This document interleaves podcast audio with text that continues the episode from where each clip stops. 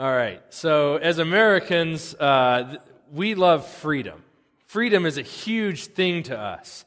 It's been that way really since the inception of our country. Our founding fathers were obsessed with the idea of freedom, it consumed them. They started a war so that they could be what they felt was truly free, free from a tyrant in England. Let me give you a couple of quotes just to prove my point. One was John Adams, and he said uh, that children should be educated in the principles of freedom. He was so convinced that freedom was one of the most important things that all children should be educated in its principles. Now, John Adams, of course, is a Bostonian, and that is really carried through, I think, uh, to our present time. Bostonians are proud of their freedom. Uh, and if you go just up the road, we have New Hampshire, the live free or die state.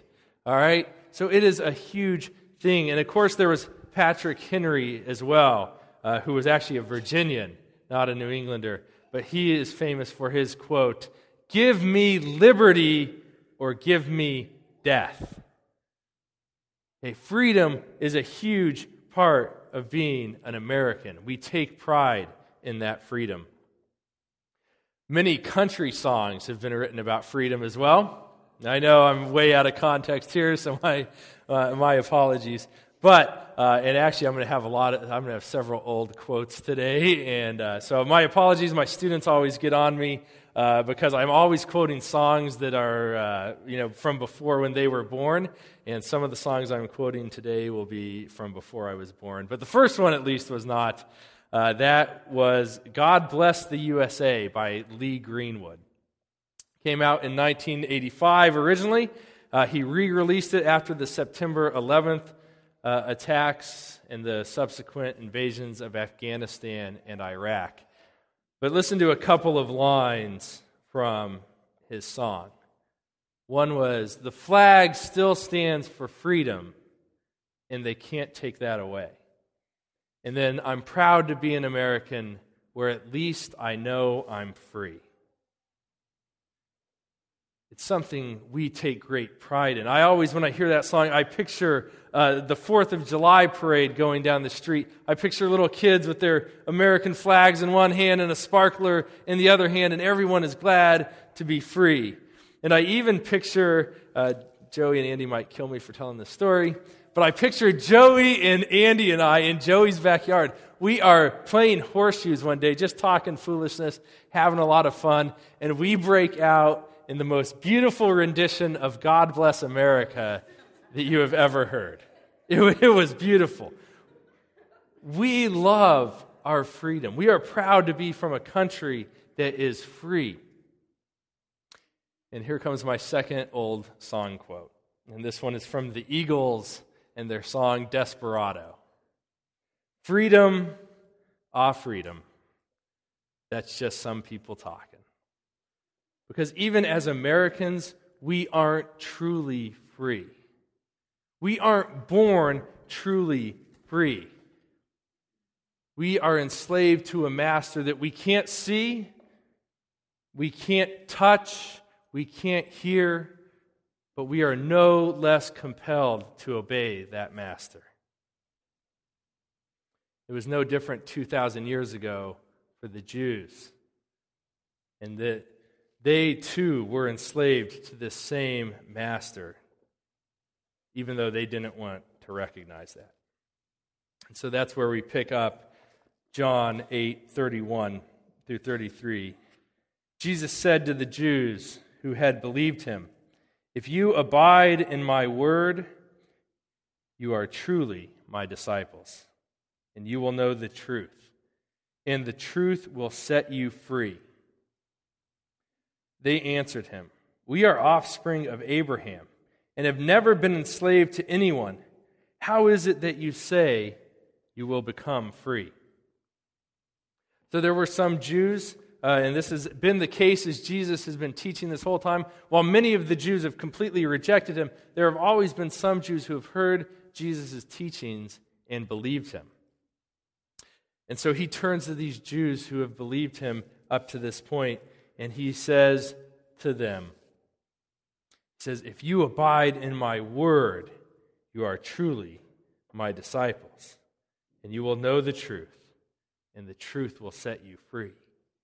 That should have been really good news to them.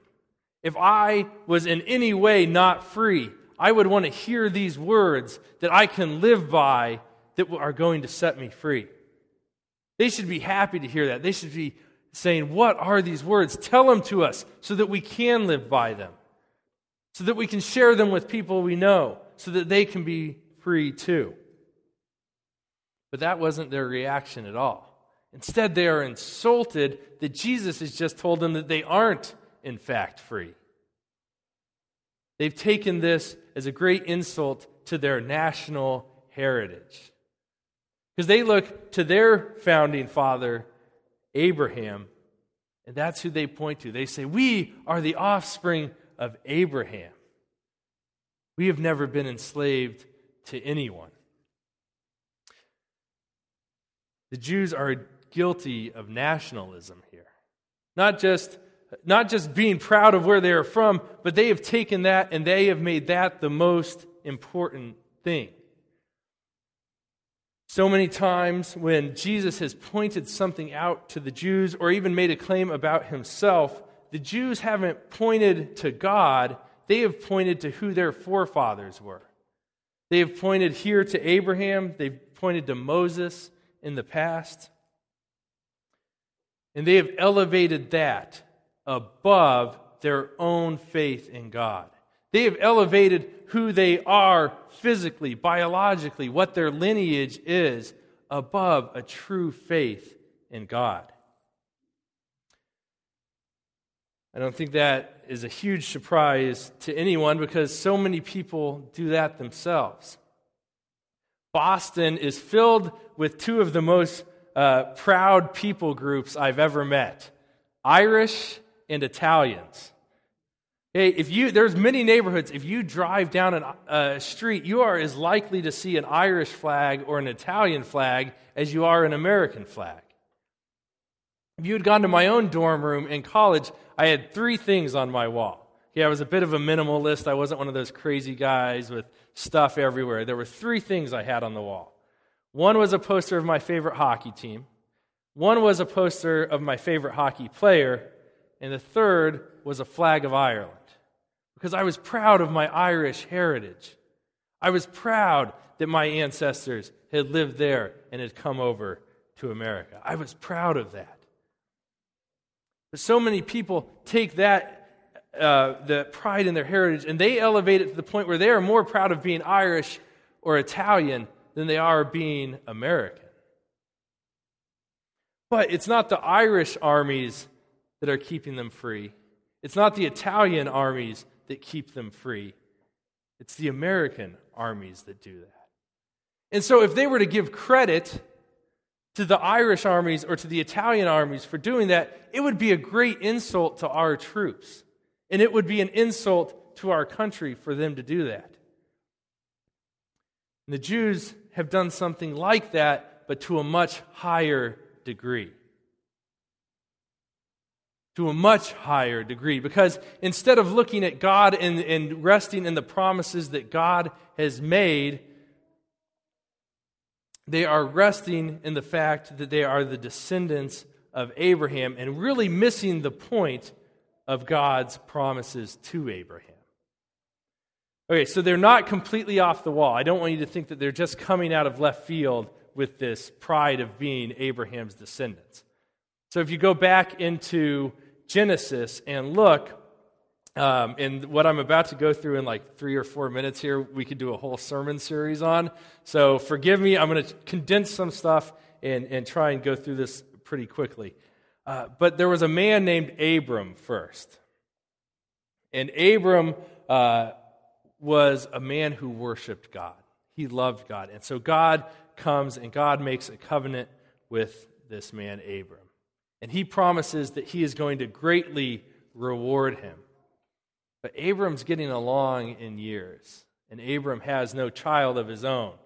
And so Abram is a little bit skeptical about what God is going to do and how God is going to bless him. Because anything God blesses him with when Abram is gone is going to go to actually a relative of his wife. And so God promises Abram that he will have his own heir, an heir of his own flesh, to inherit what God is going to give him. So now again, Abram's advanced in years, and his wife Sarai is also advanced in years. And they start to get a little impatient about things. And Sarai uh, has this female slave, a female servant named Hagar, and she gives Hagar to her husband Abram so that they can conceive and have a child. And that wasn't uncommon back then, that was actually a fairly common practice. So it wasn't something just totally crazy, or at least it wouldn't have seemed crazy at the time to do that. And sure enough, Abram and Hagar conceive, and they have a son named Ishmael. And God, at this point, He's made that covenant with Abram to bless him. And God comes back and visits Abram again. And when He comes back and visits Abram this time, He does something uh, kind of cool, actually. He gives Abram a new name and Abram becomes Abraham. And God says this promise again that he is going to richly bless Abraham and he is going to make him a father of many nations. And Abraham says, Yeah, that's great. Do it through Ishmael. God says, No, not through Ishmael. We're not going to do it through him. We're not going to do it through the child of a slave. And God instead says it's going to be through your wife. And he changes her name too, from Sarai to Sarah. And he says, I'm going to make my covenant with him an everlasting covenant, and with his offspring an everlasting covenant. And then later on, uh, many years later, well, not from then, shortly after that time, uh, when Abram is 100 and his wife is 90, they, had, they conceive and they have a son, Isaac. And Isaac is that promised child. And many years after that, God calls Abram to sacrifice Isaac, Abraham to sacrifice Isaac to himself. And so they go to do that. Abraham is willing, he has such faith in God that he is willing to sacrifice his son, Isaac, to God. And at the last minute, he is stopped, and God provides a sacrificial ram that Isaac and Abraham can then sacrifice instead of having to sacrifice Isaac. And this has been a beautiful picture of what God Himself is going to do, sending His own Son, Jesus, to be a sacrifice. After this, though, God makes an amazing promise. He says, Through your offspring, I'm going to bless all the nations. So God is going to bless all the nations through the offspring of Abraham, through Isaac. And so these are the covenants, these are the promises that the Jews are kind of hanging their collective hat on. Hey, God made an everlasting covenant with Isaac and his offspring. And we are that offspring, so we're good. We're all set. Because we are that, we're good. Okay, the problem is they are missing the point. Because the true fulfillment of all of those promises is actually in Jesus. And that is uh, explained actually very clearly. If you uh, have some time later on, I recommend uh, reading it in Galatians chapter 3. Paul spells it out very clearly that the promise that God made then and to the offspring the offspring that was going to bless all the nations was not actually fully Isaac, it was actually Jesus. That that is pointing to Jesus. And so here are the Jews with the true fulfillment of that covenant standing right in front of them. Instead, they're rejecting him. They are insulted by him. And they say, We have never been enslaved to anyone. They are angry with Jesus at this point. All right, so Jesus quickly corrects them in verse 34. Jesus answered them, Truly, truly, I say to you, everyone who practices sin is a slave to sin.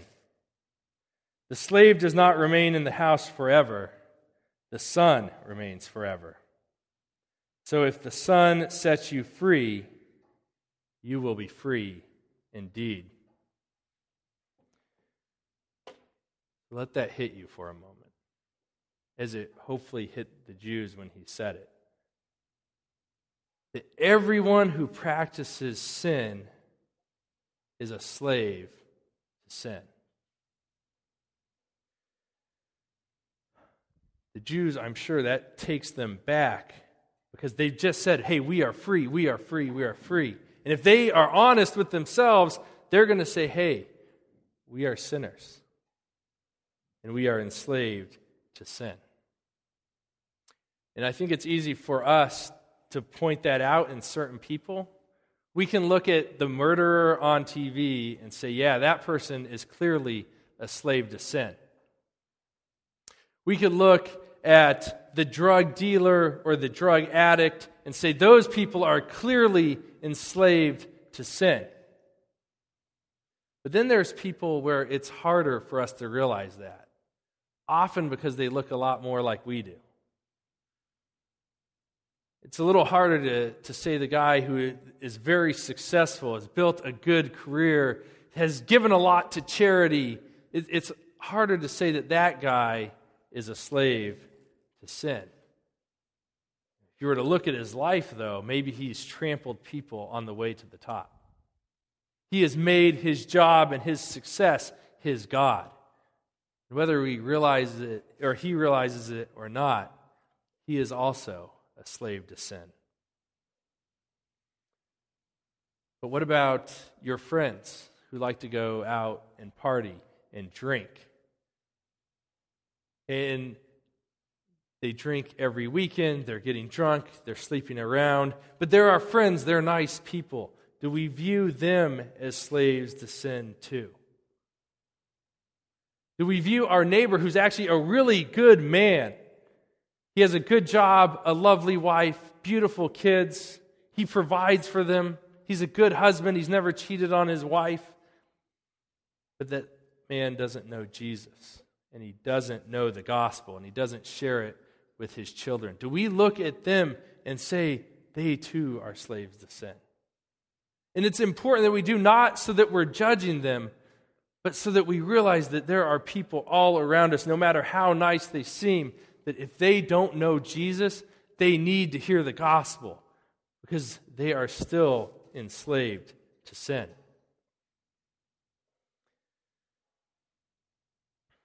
And Jesus says, a slave does not remain in the house.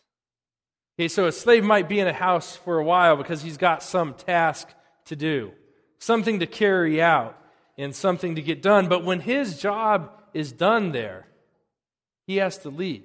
When he's tired, he doesn't get to lay down in a bed in the house. And when he's hungry, he doesn't get to eat the food out of the house. He's got to go out to his quarters and eat his food. And he has no rights in that house. But a son is a different story. A son has all the rights in the house. When the son is tired, he can go to his room and lie down on his own bed and go to sleep. And when he is hungry, that son can go to the food that's in the house and freely eat of it. And when it comes to decisions about the household, the son can make those too because he has the authority by being the son.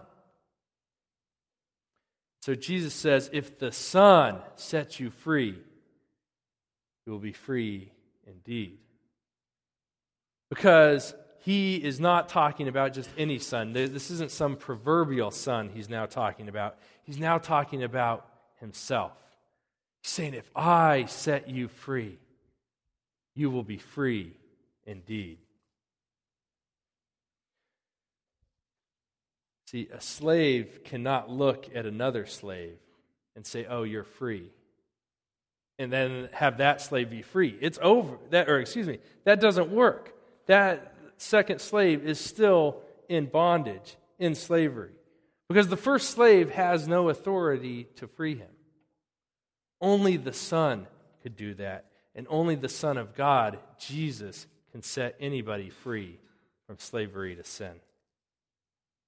Let's keep reading. Verse 37. I know that you are the offspring of Abraham. Yet you seek to kill me because my word finds no place in you.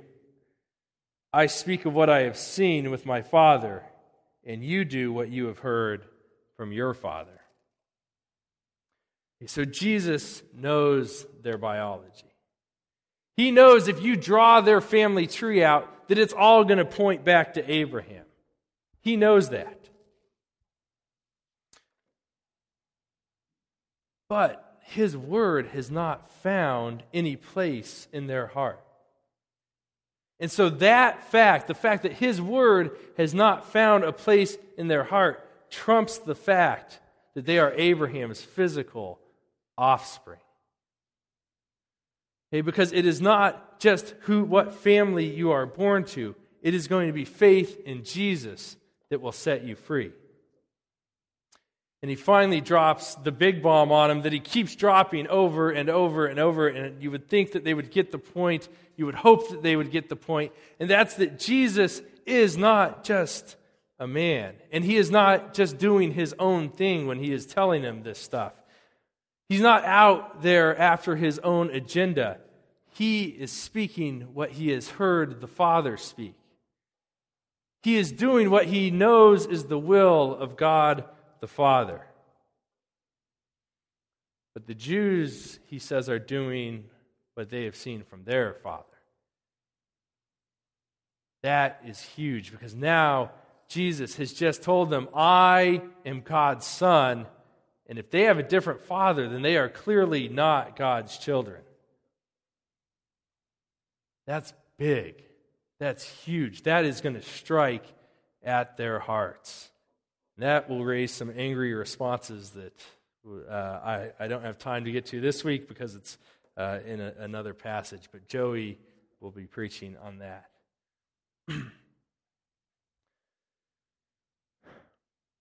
in rejecting Jesus, they have rejected God the Father. In rejecting Jesus' words and teachings, they have also rejected God the Father's words and teachings in rejecting the freedom that Jesus is offering them, they are rejecting the only way that God has made for any man to be free from sin. So let me tell you this, Restoration Road.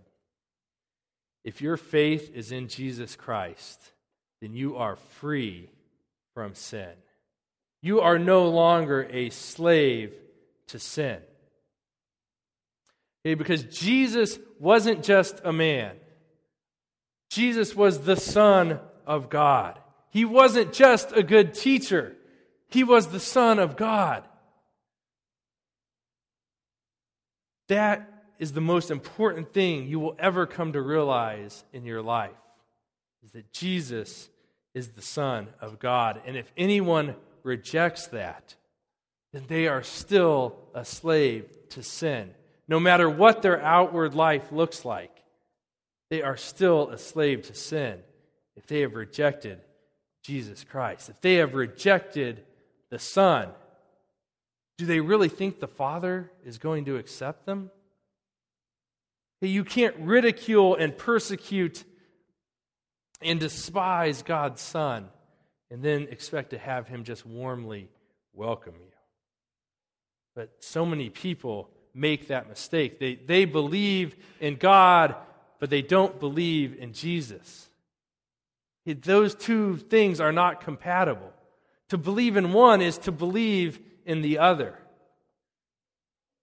I think any parent would actually understand this very well. You couldn't come up to me and say, Dave, I really like you. You're a nice guy. You know, we have some good times together. I value your friendship. But I can't stand your daughters. Are you kidding me? you better turn around and start going the other way in a hurry. Because we're done. I'm not real happy with you at that point. Right? It is infinitely more because I am a sinful human and my daughters are sinful humans and they are going to upset some people in their lives. Okay? But it is infinitely worse to do that with God the Father and God the Son. If a person rejects God's Son, then they should expect God to reject them in return. My uh, father and my brother and my mom and I, we all went on vacation once to Wyoming to see my cousins up there. And my uh, cousin, older cousin was two years older than me. He's six years older than my younger brother. And he starts just, for whatever reason this weekend, he decides this is going to be the weekend he picks on my younger brother. Don't know why. I don't know what his problem was, but he's picking on my younger brother this whole weekend. So it's Sunday afternoon. We're like an hour from leaving. We're all standing in the front yard of my uncle's house. And my cousin, who again is like 13 or 14, my brother's like 8, big size difference here. My cousin is still just picking on my brother. And out of the corner of my eye, I see this flash, and it's my dad. And my dad takes my cousin out, just tackles him full bore, and he says, How do you like someone twice your size picking on you? My dad had had enough of someone picking on his son. And it didn't matter who this kid was, whether he was a relative or not. My dad had had enough of someone picking on his son. All right? To a much higher degree, again, anyone who is rejecting Jesus and persecuting him or his followers and despising him is not just doing it to him, but is doing it to the Father. Remember, it is only in Jesus, it is only in God's Son that someone can be free. Because our first father, Adam, sinned, and his wife, Eve, sinned. And the only two people who were ever not born under slavery to sin enslaved themselves to sin. And the child of a slave is a slave. The child of a slave is not born free, they too were born into slavery. And so we desperately need the Son to set us free. Now, how did the Son do that? Well, number one, the payment was made on the cross for our sins. So Jesus died on the cross to free us from that slavery to sin. But then he proclaimed that through his words, and his followers proclaimed that not through their words, but also through Jesus' words. And so that gets us all the way back to the beginning now, where we were to start with. When Jesus looks at them and says, Truly, truly, or excuse me, on the wrong thing there. If you abide in my word, you are truly my disciples. If you abide in Jesus' word, you are truly his disciple. Okay, that word abide, Joffrey hit on this beautifully to the little kids. It means to live. Jesus' followers are going to live in his word, they are going to live by his word. That is how they're going to come to know the truth. That's how they are going to be set free, is in His Word. When I first became a Christian, there was an on campus Christian group called the Navigators. And the Navigators have, and I'm smiling because uh, Luke knows exactly where I'm going with this probably. The Navigators are huge in memorizing God's Word because they realize its importance to the believer's life. And so they have what's called the topical memory system. And the topical memory system is a bunch of flashcards. And on those flashcards are Bible verses. And you just would we'd sit there every week, you'd get you'd take two flashcards out and you'd start going through them and you'd memorize them. And then You know, so the next week you'd have two new verses to memorize. And the next week after that, two new, more verses to memorize. And you'd keep going and keep going. And I can't tell you what a powerful tool that was in my early walk with Christ, that topical memory system, because it helped me to know His words. It helped me to live in His words. Because when we first come to faith in Jesus, I think we all know this, there's certainly some sins that we just completely walk away from. And don't uh, mishear me, because when you come to faith in Jesus, all of your sins are forgiven, they're all paid for, but we're not suddenly perfect. There are still sins that we struggle with. And so it helped me so much knowing those words, setting my life by those words. And through that, God worked out so many sins that I had struggled with for so long. So, if that's you, if you are struggling with a sin, I don't want you to be condemned about it. Because, first of all, you are free from slavery to sin if your faith is in Jesus. And secondly, even though we are forgiven, again, we're not suddenly perfect. John, the writer of this gospel, understood that.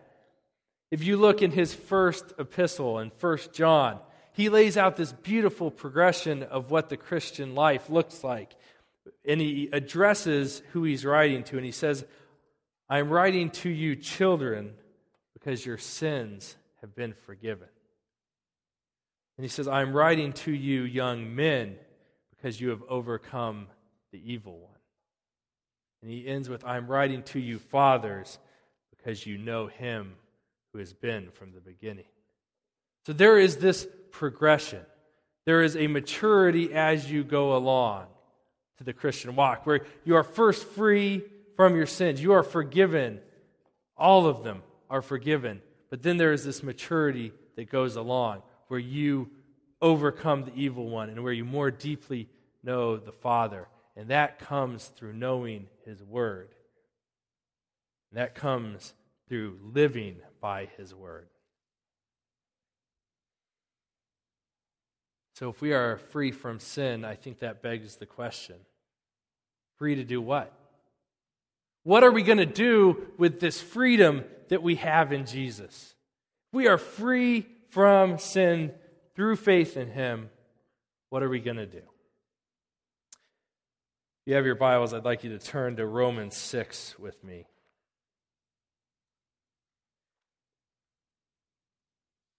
We're going to start in Romans 6 16.